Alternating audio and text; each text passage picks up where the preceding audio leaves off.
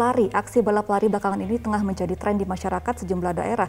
Namun aksi ini dilakukan sebelum waktu sahur dan mendapatkan kecaman oleh warga karena dinilai sangat mengganggu kenyamanan lingkungan.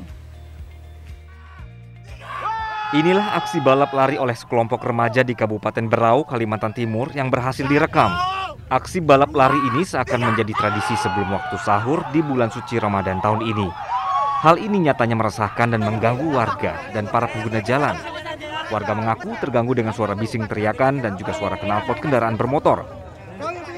Dia di sini Pak kadang-kadang kalau sudah bermotor laju-lajuan, kadang-kadang teriak-teriak, itu itu yang bikin ter, sangat terganggu itu Pak. Biasanya A sampai pukul berapa itu Pak?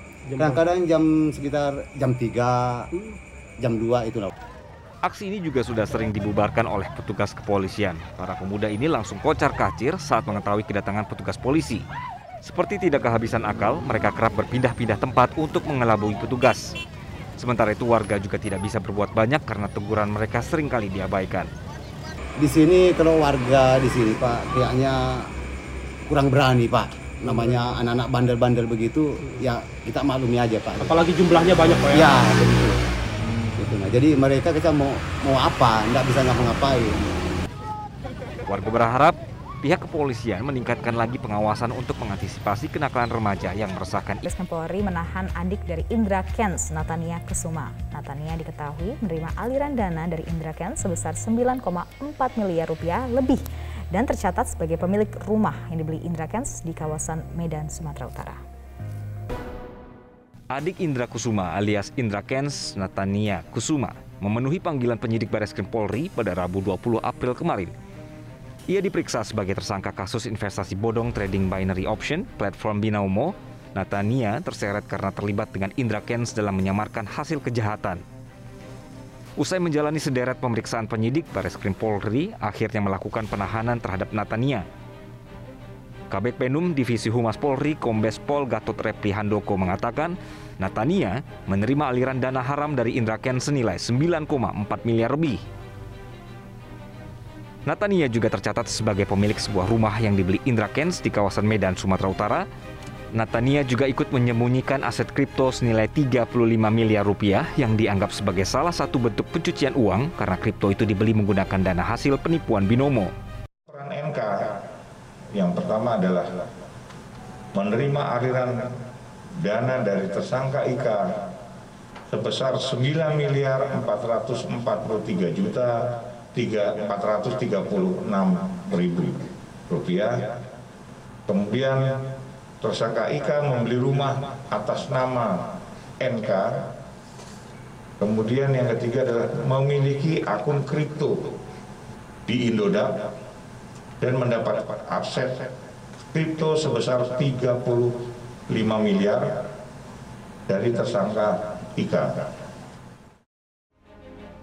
Natania dijerat pasal 5 atau pasal 10 Undang-Undang Nomor 8 Tahun 2010 tentang pencegahan dan pemberantasan tindak pidana pencucian uang, Jungto pasal 55 ayat 1 KUHP terkait orang yang turut serta melakukan perbuatan pidana. Natania terancam penjara lima tahun dan denda satu. Polda Sumatera Utara mencopot jabatan Kasat Samapta Polres Binjai AKP Endrawan Sitepu atas dugaan terlibat perkara kerangkeng manusia milik Bupati Langkat nonaktif terbit rencana perangin-angin. AKP Endrawan Sitepu sendiri merupakan adik ipar dari terbit rencana perangin-angin. Polda Sumatera Utara terus mengusut kasus kerangkeng manusia milik Bupati Langkat nonaktif terbit rencana perangin angin yang melibatkan aparat kepolisian. Yang terbaru, Polda Sumut akhirnya mencopot AKP Endrawan Sitepu dari jabatannya sebagai Kasat Samapta Polres Binjai. AKP Endrawan ditarik ke Bit Propam Polda Sumut dalam rangka pemeriksaan kasus kerangkeng manusia di Langkat. AKP Indrawan merupakan suami dari adik kandung terbit rencana perangin angin, yaitu Sribana Perangin Angin. AKP Endrawan diduga terlibat dalam perkara kerangkeng manusia milik sang kakak ipar. Pencopotan ini pun dilakukan setelah penyidik melakukan pemeriksaan kepada saksi-saksi dan juga tersangka.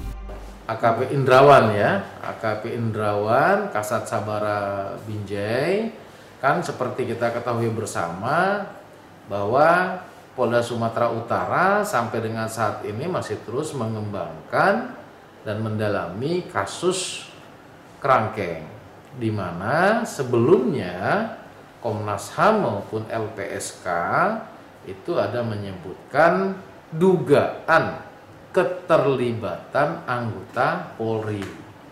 Jadi untuk mendalami itu, untuk mempermudah penyelidikan maupun penyidikan, makanya yang bersangkutan ditarik dalam rangka pemeriksaan. Sejauh ini dari hasil penyelidikan dan penyidikan terhadap lima anggota Polri, termasuk AKP Endrawan, belum menunjukkan bahwa mereka terlibat langsung dalam kasus kerangkeng milik terbit rencana perangin angin. Dari Medan, Sumatera Utara, Teguh Angga, Metro TV. Ya, pemirsa, upaya memulihkan kondisi ekonomi akibat pandemi COVID-19 terus dilakukan. Kemenko Perekonomian mencatat realisasi anggaran pemulihan ekonomi nasional kini telah mencapai 11,6 persen dari pagu, termasuk di antaranya penyaluran BLT. Pemerintah terus berupaya untuk memulihkan kondisi perekonomian nasional yang sempat terpuruk akibat terhantam pandemi COVID-19. Salah satu upaya yang dilakukan adalah melalui program pemulihan ekonomi nasional atau PEN yang tercatat telah terserap 52,66 triliun rupiah per 18 April 2022. Angka ini setara 11,6 persen dari pagu anggaran. Menteri Koordinator Bidang Perekonomian Air Langga Hartarto mengatakan dari total dana PEN yang telah terrealisasi 45 triliun digunakan untuk perlindungan sosial. Angka itu setara dengan 29 persen dari total pagu yang telah disiapkan. Adapun dana perlindungan sosial diberikan kepada masyarakat dalam bentuk bantuan langsung tunai untuk program Keluarga Harapan, BLT Minyak Goreng, BLT Desa, BLT Warung, BLT Nelayan, dan Kartu Prakerja. Kemudian dana PEN juga dikucurkan untuk penguatan pemulihan ekonomi senilai 5,07 triliun rupiah. Program PEN ini realisasi sudah 11,6 persen atau 52,66 triliun, penanganan kesehatan 2,5 triliun, perlindungan masyarakat sudah 45 triliun atau 29 persen dari pagu terdiri dari PKH, ini juga BLT minyak goreng, BLT desa, BLT warung dan nelayan, dan kartu prakerja, sedangkan penguatan pemulihan ekonomi sebesar 5,07 triliun. Tahun ini pemerintah menganggarkan dana PEN sebesar 455,62 triliun rupiah atau lebih rendah dari anggaran 2021 senilai 744,7 triliun rupiah. Berlanjutnya program PEN di tahun 2022 ini diarahkan pemerintah untuk menjaga daya beli masyarakat dan juga untuk akselerasi pemulihan ekonomi nasional. Program ini juga ditujukan kepada masyarakat terdampak COVID-19 dan juga untuk mendukung penciptaan lapangan kerja. Pemirsa delegasi Amerika, Inggris, Kanada, dan Ukraina walk out dari pertemuan Menteri Keuangan dan Gubernur Bank Sentral FMCBG kedua di Washington DC saat Menteri Keuangan Rusia berbicara. Aksi ini dianggap tidak mengejutkan, namun Indonesia tetap mengajak negara anggota untuk berdialog dan berdiskusi mencari solusi berbagai permasalahan perekonomian dunia, termasuk dampak perang Rusia-Ukraina. Pertemuan Menteri Keuangan dan Gubernur Bank Sentral negara anggota G20 FMCBG kedua yang digelar di Washington DC diwarnai aksi walkout dari delegasi sejumlah negara.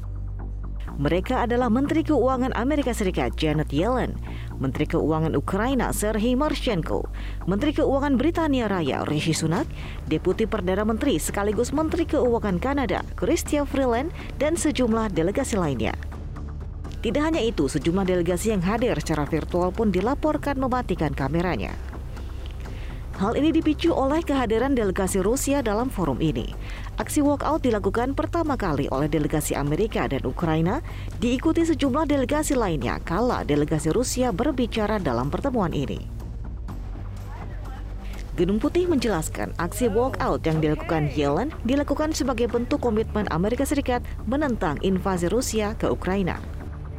Well, the, the president and Secretary Yellen have both said that we can't have business as usual at the G20 or in a lot of these international forums as it relates to Russia. And uh, she uh, and, and the Treasury team made clear that she was planning to participate in some and not other meetings, uh, which certainly is something we support. The Menanggapi aksi walkout ini, Menteri Keuangan Indonesia Sri Mulyani Indrawati mengaku tidak terkejut. Sri Mulyani juga menyebut meski kecaman terkait perang ini terasa sangat kuat, namun hal ini justru memperkuat persetujuan para anggota terkait pentingnya penguatan kerjasama multilateral. I think point taken in which within the G20, including the invited country, in this case Ukraine, and international organization, we were able to express the view of all members and invitees regarding the global economic risk and how this risk need to be addressed. Interestingly, even though in this case that uh, there is a strong condemnation regarding uh, the war in Ukraine by Russia, but all members is actually underlying the need for us to be able to continue maintain G20 cooperation and the importance of multilateral multilateralism. Kendati diwarnai aksi walkout dan ketegangan di antara negara anggota, namun Indonesia sebagai pemegang presidensi G20 2022 tetap optimistis. Kerjasama G20 akan tetap berjalan lancar dan akan tetap menghasilkan keputusan dan kebijakan yang signifikan dalam pemulihan kondisi global resmi disahkan pada tanggal 12 April yang lalu, Undang-Undang Tindak Pidana Kekerasan Seksual harus segera diimplementasikan guna untuk menekan kasus-kasus kekerasan seksual yang terjadi di tanah air. UU TPKS menjadi menjadi kado terbaik bagi perempuan Indonesia mengingat perjalanan satu dekade pernah dilalui RUU ini sampai akhirnya disahkan. Apakah rancangan undang-undang tentang tindak pidana kekerasan seksual dapat disetujui untuk disahkan menjadi undang-undang. Setelah